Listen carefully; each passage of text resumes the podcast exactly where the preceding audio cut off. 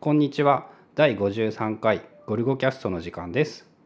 今日はアウトラインプロセッシングライフという本の紹介をしたいと思います2015年ぐらいに出たうんアウトラインプロセッシング入門っていう本がうん Kindle のセルセルフパブリッシングなんだけどうんめっちゃ気に入っててさうん読んだうんでそのタクさんっていう人のうん新作アウトラインアウトライナー本うんアウトラインプロセッシングライフうんっていうのがこれまたね大変面白くって読み終わった読み終わった今私は途中どの辺やろ40%ぐらい40%ぐらいかななんか一言で言うとアウトライナーで人生がつながるよくわからんねうんなんかアウトラインで考えるなんだよねうんアウトライナーで考えていくことでいろんな考えがまとまっていろいろとつながってこう自分のよやりたいこととかそういうのが分かってくるっていううんのが主な話なんだけどでそれの今回の本はどっちかっていうと生活っていうか生き方っていうかうなんん、かそっち寄りが多い話なんかなっていううん、っていうのとねそのアウトラインで実際にこういうふうに書いてそこからこういうことを思ってこうやって変わってっていうそのあーアウトライナー全体自分の考えをまとまっていくアウトライナーをやっていく過程みたいなのが見え実るって例感じ。がちょっと多いっていう感じなんかなうんそうそうそうそう前の本よりも。こうやって考えていってこう思ったからこうなりましたみたいな流れがいっぱいあって。うんなんかね一回読んだんだけど後でもう一回真似しようって読みながら、うんそのアウトライナーを開きながら次は読もうって思うぐらいに気に入っていてうんで一番そのね衝撃的だったっていうか影響を受けたのがう、んうんとね、やりたいこととかやりたいことから上位の概念を持ってくるうんっていうのがすごいあえーそういうことをするのかって考えたことなくって。なんか考えるっていうことやんなその思いついたことをまずポンポンポンポンってこうアウトライナーにうん入れていってその後にそれは何のためのことなのかとか、うん、そういうのも深く考えてでアウトライナーでいう上位階層うん、に項目をつき追加していくっていう話やんな。うんそうそうそうなんかさタスクリストっていうとさ細かく分解して一個一個やれることまでそのやりたいことはこう一個の行動にまで細かく分解しましょうみたいなのはよく見るし聞くからさうん考えてたんだけどそのやりたいことからその実例で書いてあったのが、うんこうやりたいことになんか奥さんとおしゃれなお店に行ってご飯を食べるみたいな、うんまあやりたいこととしてよくあることなのかなって思ったんだけど、うんそこから自分がやりたいことはその奥さんと良好な夫婦関係を維持していきたいっうんていう思い考えに至ったっていうのはすごいなと思ってさうん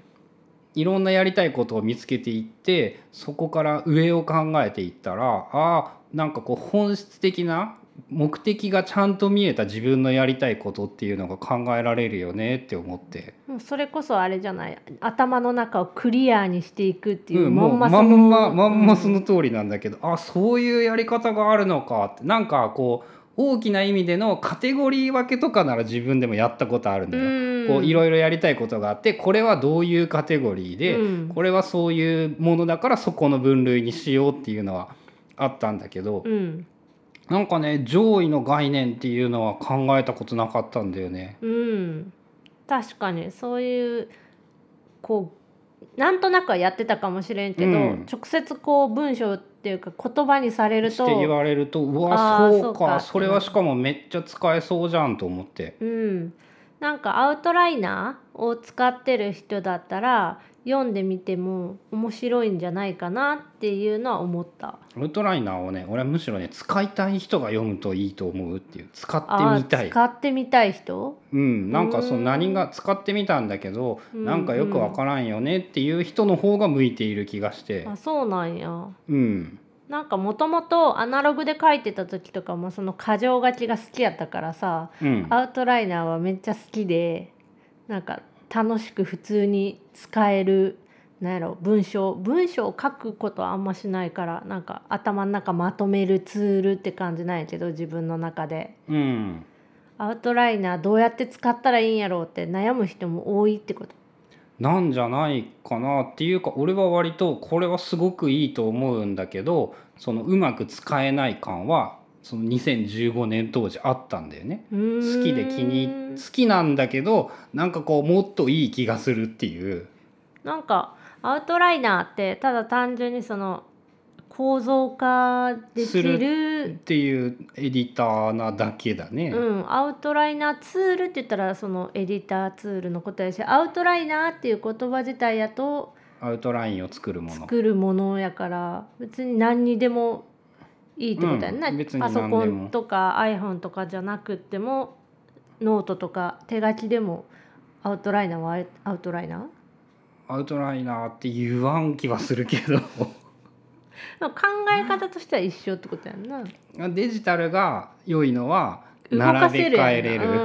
うん、動かせるそれは紙でできなくって上げたり下げたりとかそうその順番を変えたりとかが簡単にできて上位概念を持ってくるとかにしてもさ付箋でならやれなかないんだあーけそうどだね紙ではちょっと辛い同じことは。付箋でやってる人は多いかもしれない、うんなんか思いついたこと全部付箋に書いてそれをなんかグルーピングしたりとかこう並べ替えたりとか貼って剥がしあてやでるもねそのこの本に書いてある話で言うと付箋じゃなくて、そのね始まりが文章からなんだよね。ああそういえばそうやったねなんか思いついたこと全部文章も一文あれで音声入力でもいいんじゃバーないかって思うんだけどでそこからなんかあのそれを元にしてアウトラインにするうとん書いた文章が構造としてまとまってくる。うんでそっからその自分がやりたいことにまでつながっていくっていう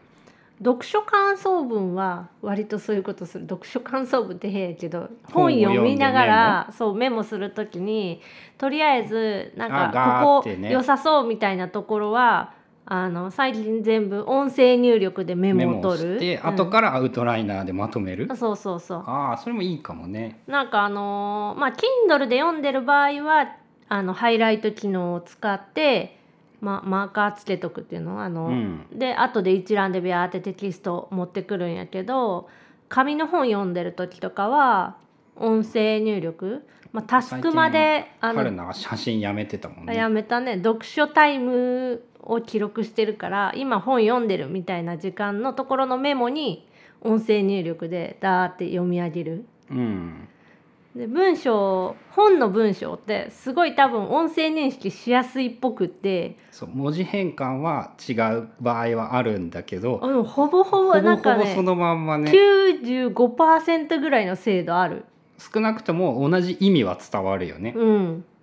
で音声入力でどんどんどんどんなんか追記していってで後でなんかあのアウトライナーアウトライナーにに持コってピーってまそうとめ るまとめてその一冊の本のタイトルの下にこう自分がこう思ったみたいなのとかその本に書いてあったこととかをまとめるとすごい本を読んだ感と綺麗な読書メモができるそなんだっけレバリッジリーディングメモみたいなやつやねうであとその本の内容もやっぱ分かりやすい。うん、読ん読んで自分が気に入ったところを残しとくと分かりやすくなる。うん、し人にこう説明しする時とかもそのメモ見れば大体こうああ話せ言えるね言いそうたいことはね思い出せないが解決できる。うん、だから今回のこういうさポッドキャストでこの本読みましたよかったですよみたいな時も俺アがウトラ最イナー初にに言ってることとか意味が分からんからねえ自分で最初に説明しようとしてさ なんかこう何が言いたいのかよく分からんかったっていう、